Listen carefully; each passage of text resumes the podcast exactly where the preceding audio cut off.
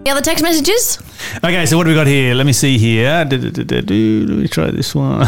Okay, so this one goes back to uh, mathematics being racist. And the idea of mathematics being racist is that it implies that there is a correct. So, uh, mathematics implies. uh, well, I was going to say normal mathematics or classical mathematics, but mathematics in itself implies that there is a right answer, and by implying there's a right answer, you imply that there is an incorrect answer. Somehow that, or rather, that is racist, and it's definitely you know against postmodernism, which says that there's no such thing as an incorrect answer. I, anyway, whatever. Try and wrap your head around that. Okay, so here's here's the text message. This stupid statements are so far out there. And by the way, if you missed that story, this is not like some weirdo crackpot, you know, professor in some obscure university that has come out with this theory. This is the Oregon Department, Oregon State Department of Education. Hmm. That's right. The people who are saying the rules you can make for your kids in school Yes. are saying you can't teach that maths has an incorrect or correct answer. That's right. As producer Shell said, next time she goes to Oregon, she's going to buy, she's going to go up to the counter every time she's going to buy something with a penny because they still have pennies in the United States. One cent coin. And when they say, no, you can't buy it for that much, she's going to say, no, but your math is incorrect. Yeah, that's right. That's right. There's no such thing as a correct answer. You can't say that. yeah, Seriously.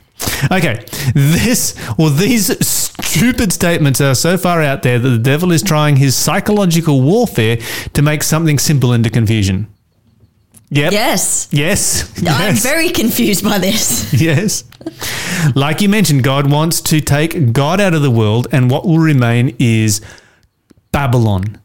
Confusion. The word Babylon means confusion. This is why, you know, I often wondered why the Bible has so much to say about Babylon at the end of time. So, sorry, Satan wants Babylon. Um, did I say God there? Yeah. What, what am I doing? I'm reading this wrong. Um, take God out of the world, and what will remain is confusion in is Babylon. Um, so what? Uh, you know, there is so much in the Bible about Babylon at the end of time and Babylon being confusion. And I've sort of, you know, in the world that I've grown up in, there is less confusion there's ever been before because there is so much information. But in the last 10 years, It's gone the other way. and it's just spiked in the last three years, and it seems to be just J curving up, where human beings are just spinning out into insanity left, right, and center, mm. and have gone so far from reality.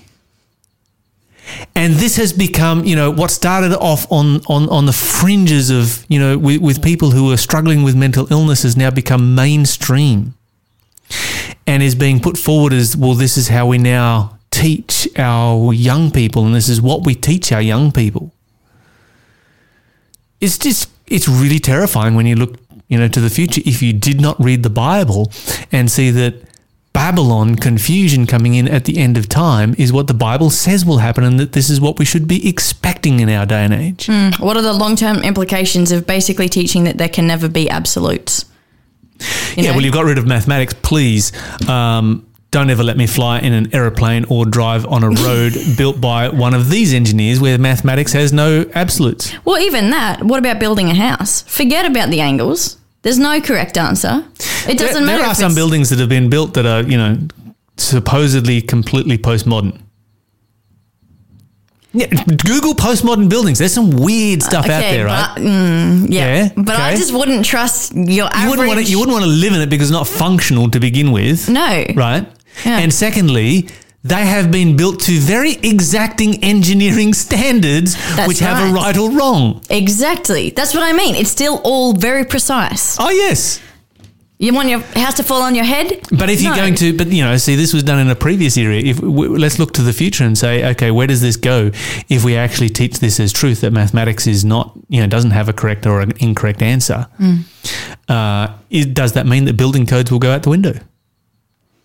But that's what I mean. This is the long term implications, right? That's, that's right. yeah. Uh, I've no more words about that. Okay. Another text message here. The majority of higher education has been taken over by you know who. Yeah. Satan.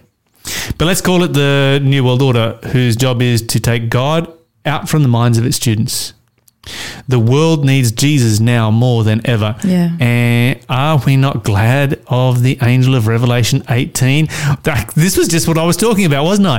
Revelation 18, Babylon is fallen, is fallen. That's what the angel says. Mm. The angel of Revelation 18, when his glory will enlighten the whole world. So the glory of see, and, and this is what happens. The angel of the of Revelation 18 comes down, and his glory, which is symbolic of truth. Mm. His truth enlightens a world that has become Babylon.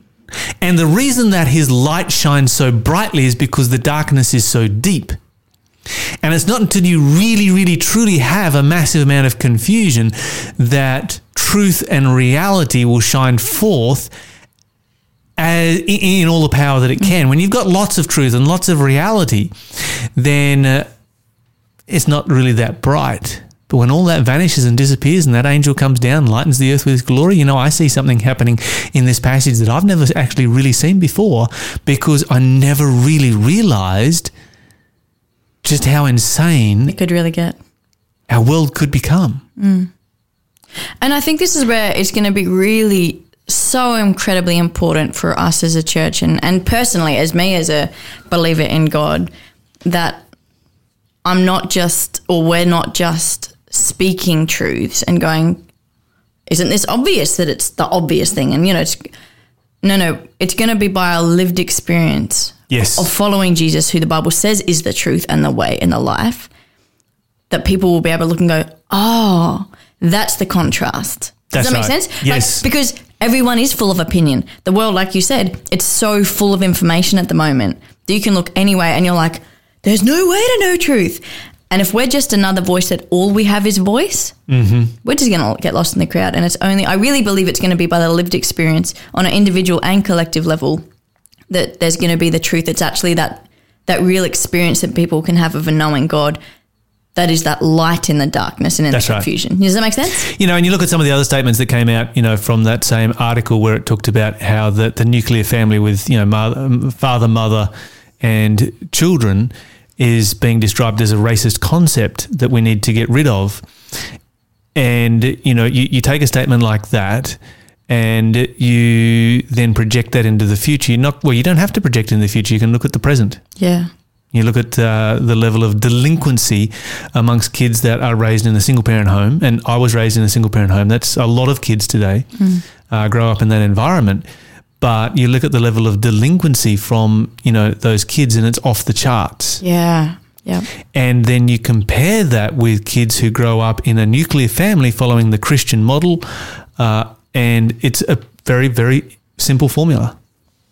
You know, and, and those are the kids that are going to, you know, if time lasts, rise to the top of society and going to be the ones who are the ones who have all of the wealth and the power and whatever else that, you know, people want, but then we'll be blamed for, you know, being, you know, Christian, uh, what's the, what's the word, monopolizers or whatever it might be where in reality what it is it's the natural result of following the word of god. And that's what today's bible study is all about.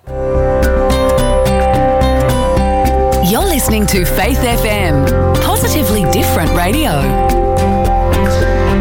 Okay so we're heading over to isaiah chapter 40 and if you've got some thoughts on this we'd love to hear your thoughts as well. We've had a few people that have uh, shared their thoughts so give us a give us a call or give us a text uh, 1-800-324-843 or text us on 0491 064 669 Uh, love to hear your thoughts on the subject, and let's head into Isaiah chapter 40. We'll start in verse 1 and 2, but we're going to read the first eight verses and then go back over them uh, a little bit. So, uh, thanks. Just smash out those all those verses. Smash out over all, the, all, all eight verses. All right, before I read, I'm going to just pray um, quickly.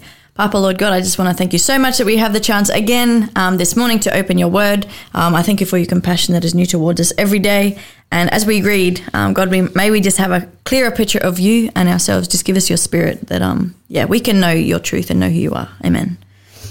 Okay, so 40 verse 1 reads Comfort, comfort my people, says your God. Speak tenderly to Jerusalem. Tell her that her sad days are gone and her sins are pardoned. Yes, the Lord has punished her twice over for all her sins. Listen, it's the voice of someone shouting, Clear the way through the wilderness for the Lord. Make a straight highway through the wasteland for our God. Fill in the valleys and level the mountains and hills. Straighten the curves and smooth out the rough places. Verse 5 Then the glory of the Lord will be revealed, and all people will see it together. The Lord has spoken. A voice said, Shout. I asked, What should I shout? Shout that people are like the grass, their beauty fades as quickly as the flowers in a field. The grass withers and the flowers fade beneath the breath of the Lord, and so it is with people. The grass withers and the flowers fade, but the word of the Lord, uh, the word of our God stands forever. Okay, so recently I was given a new car. Nice. Well, not a new car, but a, another. A, given a car. I was given a second-hand car, but I was given it. You know, well, It's new for you. It was new for me, a new for me car, Yeah. Which is always really awesome, mm-hmm. and it's a really awesome car. It's a, it's a Ute, Nice. uh, and it's. Um, see if you've ever heard of this before. It's an Asia Rocsta. Look, it means nothing to me, but I've seen the car. You've seen the car. It's very cool, isn't it? yeah, it is. Yeah. Okay, so when I was given this new car, um, and I've actually owned one of these once before, way back in the distant past, and they're very cool. They're kind of like a little Jeep. So just think of a uh, CJ5 Jeep, and that'll give you a mental image of what I'm talking about. And they have leaf springs on all four corners. I don't know what that means. A leaf spring is also known as a cart spring. So this is technology that has been around since, well, I really don't know when, mm. but probably 3000 BC. Oh, nice. I don't know how old the leaf spring has been around for, but a very, very long time. And it's not very good. Okay. Okay, it does have its advantages and disadvantages. The advantage is that, well, you kind of don't need shock absorbers because they have a shock absorbing effect kind of built into them by their very nature. So if you break a shock, shock absorber in the bush, you're going to get home. Uh, what's another advantage? You can put heavy weights on there, heavy load on them. They're, they're very good load bearing capacity. And so you'll still see some vehicles uh, today that will have leaf springs in the rear if they're going to be carrying heavy loads. Um, another advantage is if you break one in the bush, you can cut down a tree and make one out of a piece of tree and get yourself home. Unlike, um, yeah, so these are all handy things. There's unlike, you know, say coil springs or uh, struts, MacPherson struts or uh, torsion bars, which, you know, you can't do that with any of those kind of systems. You break those in the bush and, yeah, you're going to be struggling. Okay, so the leaf spring has some advantages, but it has one major, major disadvantage, which is probably, Minnie, why you've probably never owned a vehicle with leaf springs. Uh, yeah, probably. Now, your dad owns a vehicle that Oh, yeah, has yeah. leaf springs in the rear. Mm-hmm. What's your dad got? He's got a 1950 something FJ Holden. FJ, there you go. Awesome vehicle a right real there. cool car. yes. Okay, so um, that has definitely got leaf springs. So, what are the, the rear. disadvantages? What does it actually mean? The disadvantages are that if you've ever ridden in a cart, Mm-hmm. it's rough. Oh, yeah, okay, yeah. And my little Asia Rocsta, as much as I love it, it is so incredibly rough to ride in. I drove it back from Sydney, and by the time I get back, got back, I think you know I, I lost my spine somewhere around about Arimba Hill, and my spleen fell out as I was coming through Curry. You know, it's just brutally, brutally rough. So, we should be thankful that we have an intact Lyle here this morning. And so, you know, you've got a new car, and as you do when you've got a new car, it's like, oh, you know, I'm, I'm going to show this off. And so, you know, Sabbath morning comes and I'm going to church, and I'm like, we'll take the Rocsta. Yeah. And it's kind of cute little car. And so Shell's like, yeah, we'll take the Rocsta. Well, Shell still hasn't recovered from that. And that was like six weeks ago. She put a neck out just riding in the car. Literally. And this was after I let the air, this is after I let the tire pressures down hmm. to 18 psi to try and get some kind of, you know, soft, you know, most, most four-wheel drives are running about 40. Um, my tires are looking half flat because I'm trying to I'm trying to make a uh, a softer ride out of it. Um, which all brings us to our story here that we have in the book of Isaiah. I'm slightly curious where you're going with this. It was Oh. a great story, but I was wondering. All right, so that brings us to our story. You see, the Bible here is talking about making a highway, yeah. make it straightening out some roads, mm. removing the bumps. Yeah. And in ancient times, Well, when the king had to travel, mm. he travelled in a cart or a chariot that probably used the same technology that my little Rocsta has, Yeah. And probably wasn't as, good a version of it as my Rocsta because he didn't have rubber tires that he could let down to uh, very low tire pressures so that he could make them nice and soft to soften out the road. Uh, and he would have been jolted and jostled all day long. Also, couldn't go as fast as a car. Only had horse. Yes. So that slows it down a little bit. slows it down a bit. Uh, doesn't mean you're not going. You're going to be jolted any less. True. Just going to be jolted and jostled and bumped all day long. Because you've got to remember that those wheels are made out of wood, Yeah. probably with an iron ring around it. Mm. That's going to be rough. That's going to feel every bump that there is in the road. You know, you get a rubber tire, and when it goes over a stone, it wraps itself around the stone so that the vehicle itself doesn't actually lift. Yeah. The stone just pushes up into the tire. But when you've got a hard steel iron rim, the whole vehicle lifts over every single stone that there is. Mm-hmm. Now you can imagine on those roads that are traveled by lots of people and lots of animals, lots of cattle, lots of horses, lots of donkeys, lots of sheep. Mm. They're going to take a beating, and then lots of carts and lots of chariots. You know, roads take a beating, and they did not have an asphalt surface like we have on our roads today. So you imagine the condition that those roads would get into fairly quickly. Mm. You know, you get a bit of rain, turns into mud, the mud dries out, the dirt washes away, all that's left is stones.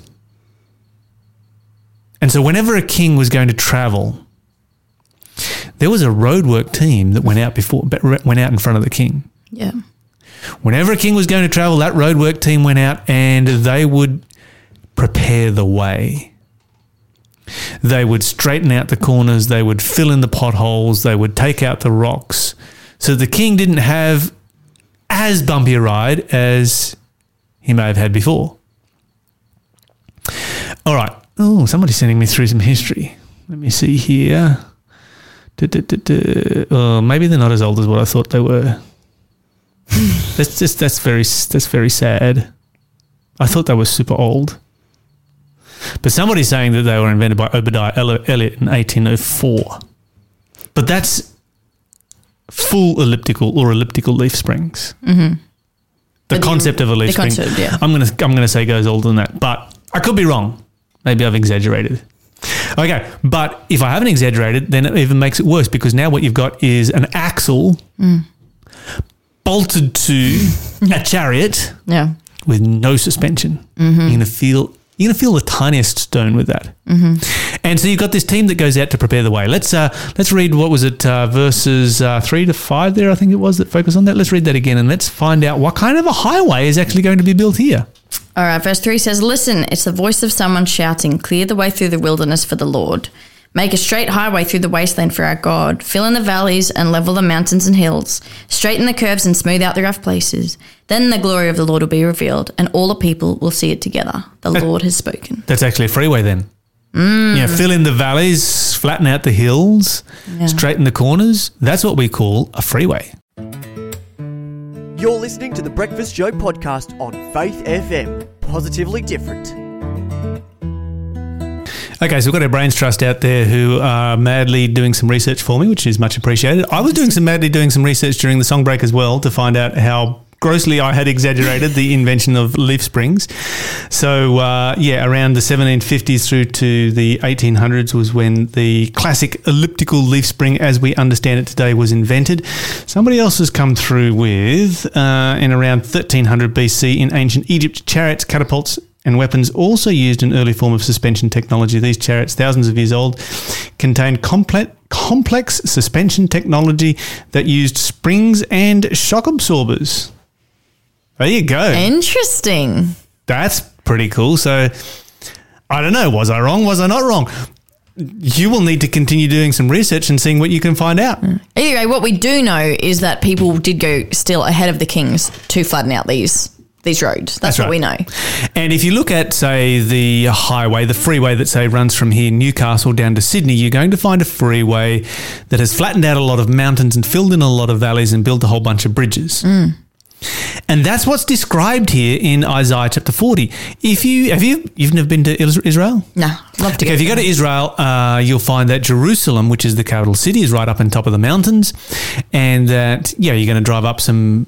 Well, if you go up from say Jericho, it's quite spectacular, winding up into the mountains, uh, beautiful roads, and other areas where you're going to find that the valleys have literally been filled in. And the mountains cut down to be able to make roads and freeways so that people can tra- travel around the modern state of Israel that did not exist in the time of Isaiah. yeah, That was, you know, a truly unheard of concept. I mean, filling in a valley was, you know, maybe more like what we would consider consider to be filling in a small ditch. yeah, okay, but what the Bible is talking about here is preparation for the coming of the king. that's right. Now, if we look in our Bibles, we're going to find that okay, we can we can read here and we can say, yep, um, you know, there's there's going to be preparation for the coming of the King. That's that's all great, and he's going to be coming to his sanctuary. But what's that actually really talking about? Is it talking about modern day freeways? Well, we would say no, because the Bible says that God doesn't travel on a modern made modern made freeway. That God travels on a chariot that is alive, made out of cherubim, carried by cherubim, that has wheels that are alive, and that's how God travels, and that God travels through the air.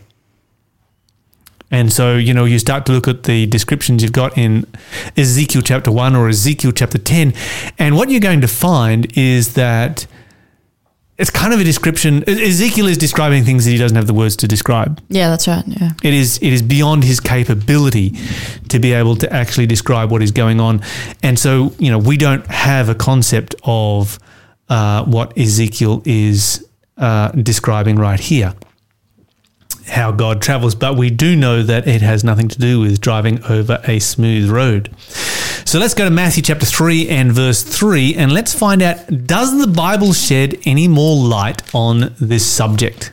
Hmm. Matthew chapter 3 and verse 3. Go it for it. says that the prophet Isaiah was speaking about John. This is John the Baptist. I'm going to read verse one actually. Can I Okay, read that to you? yeah, give us In- some context. Yeah. In those days, John the Baptist came to the Judean wilderness and began preaching. His message was, Repent of your sins and turn to God, for the kingdom of heaven is near. The prophet Isaiah, which is what we were just reading, was speaking about John when he said, Here is a voice shouting in the wilderness, prepare the way for the Lord's coming, clear the road from him. Just that verse? Keep going? Uh, keep going. okay.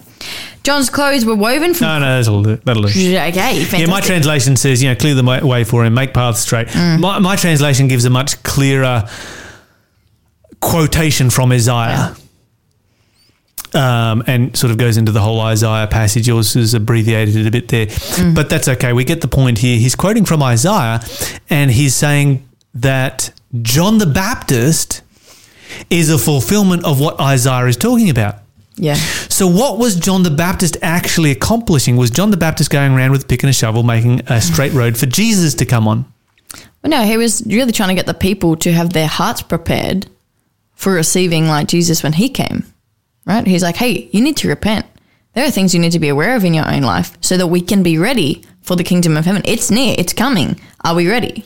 Okay, so this prophecy in Isaiah then is all about preparing our hearts for the coming of Jesus, That's right.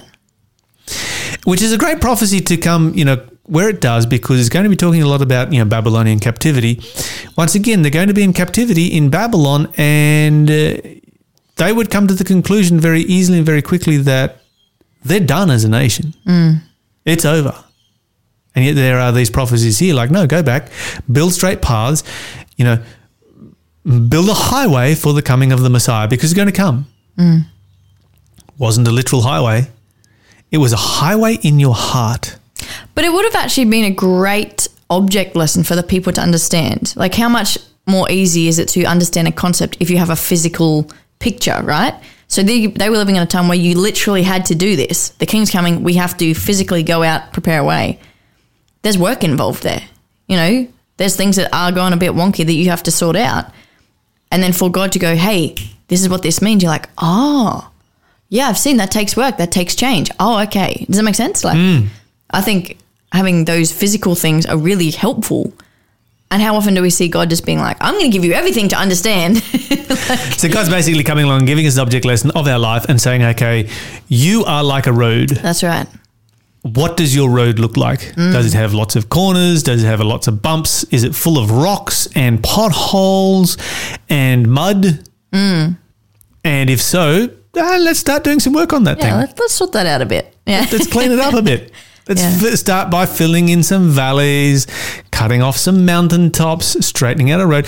When uh, when I was um, when I was a kid growing up, we used to have this highway called the Huon Highway, and there was a massive campaign for many years to straighten out the Huon Highway. The Huon Highway. It, there, there was a science to driving the Huon Highway. okay. There really was. There was there was an absolute science to driving it because it would literally break a snake's back. It was just the most insane piece of road that you can ever imagine. And it would be full of log trucks Okay. and millions of corners and uh, the ability to overtake in a very short space was something that commuters on the Huon Highway refined to a very, very fine art. You know, we we used to be able to thread that needle so finely. Oh, dear. Uh, it was quite amazing, and all of us who grew up commuting on the Huon Highway, you know, maybe travelling up from the Huon Valley to Hobart to go to school or whatever it might be, have you know some memories that are seared into our brains of having travelled that particular road. It still exists to service, you know, a few properties that are attached to it, but there's a nice highway running through there now. Um, but you know, we've got to ask ourselves the question: What does what does my what does my life look like? Does it look like the Huon Highway, or does it look like um, a beautiful freeway? You know, for Jesus to walk on. And what can Jesus do to straighten out my life and to straighten out my road? You're listening to the Breakfast Show podcast on Faith FM. Positively different. It is now time for. We'll get there in a Something minute. good. Question of the day. Okay, our question today is we're continuing on in Daniel chapter 9. Is it the Messiah or the Antichrist that confirms the covenant? So this was sent in by a listener. We kind of covered it the other day, but we're going to expand a little bit more. Yeah, we need to cover a little bit more detail on this um, because we've been, deal- been dealing with a, a series of questions here. we and by the way, I should say that we've had some questions come in about Absalom. Uh, really interesting story. And we're going to get to those tomorrow. Maybe we'll play the Absalom song, song again. who knows?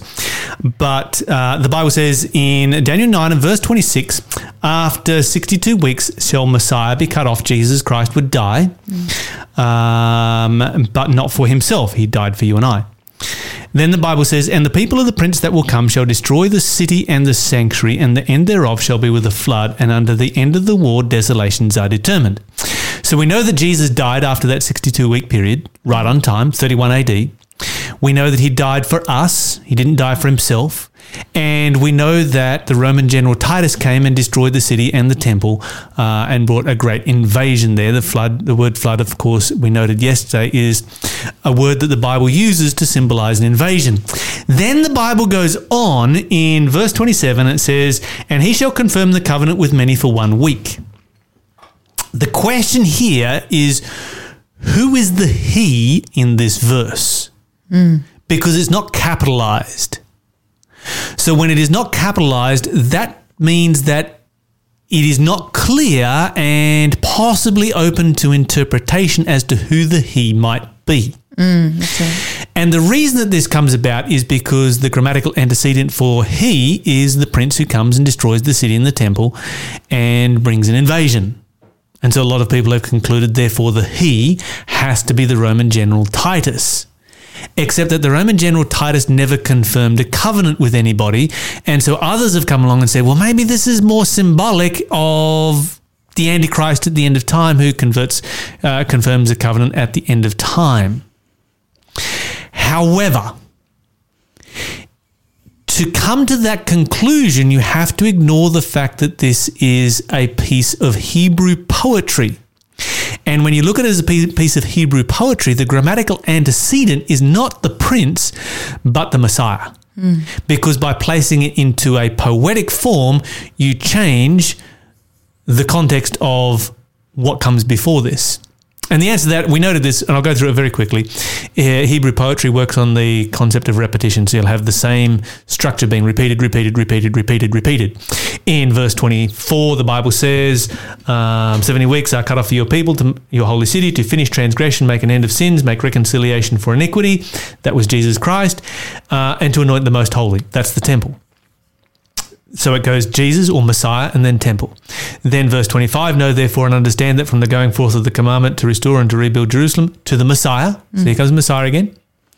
Um, to Messiah, the prince shall be seven weeks and 62 weeks. Then it goes, the street and the wall will be built in t- troublous times. That's the city and the temple. So Messiah, city, temple. Then you go verse 26, after 62 weeks shall Messiah be cut off. And then it goes on, and the people of the prince that will come shall destroy the city and the temple. So the structure is Messiah, city temple, Messiah, city temple, Messiah, city temple, which means that the grammatical antecedent for the he right here is the Messiah. Hmm. So it actually makes it the Messiah. The next thing that we can notice is that it, he is confirming the covenant. Now, there is no earthly covenant anywhere in Scripture that is ever made by the Antichrist. That's simply a verse that does not exist anywhere in the Bible. And to create one is simply a figment of imagination, and you have to invent it out of thin air. Um, so that's the that's the second point that we've got right there. The next one that we've got to look at is that uh, the covenant that is the covenant you find in the Bible is the everlasting covenant. And the covenant that is confirmed in the Bible, the Bible says, "You shall confirm the covenant with many for one week."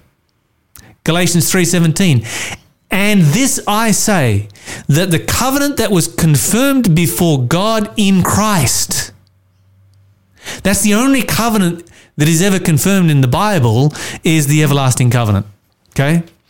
Um, and so that's the, the next thing we need to look at. The next thing we need to look at is that in Hebrew writing, the subject matter is always assumed.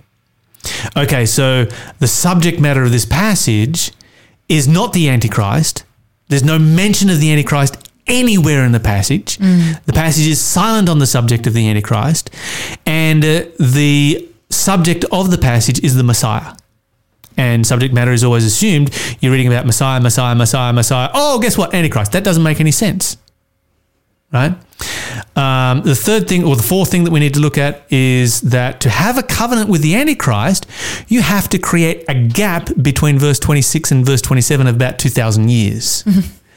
And the only way you're going to create that is once again just by inventing it out of thin air and just like stating it. Where there is nothing in scripture, there is nothing in logic, there is not a single solitary verse to indicate anything that there is a gap uh, right there at all.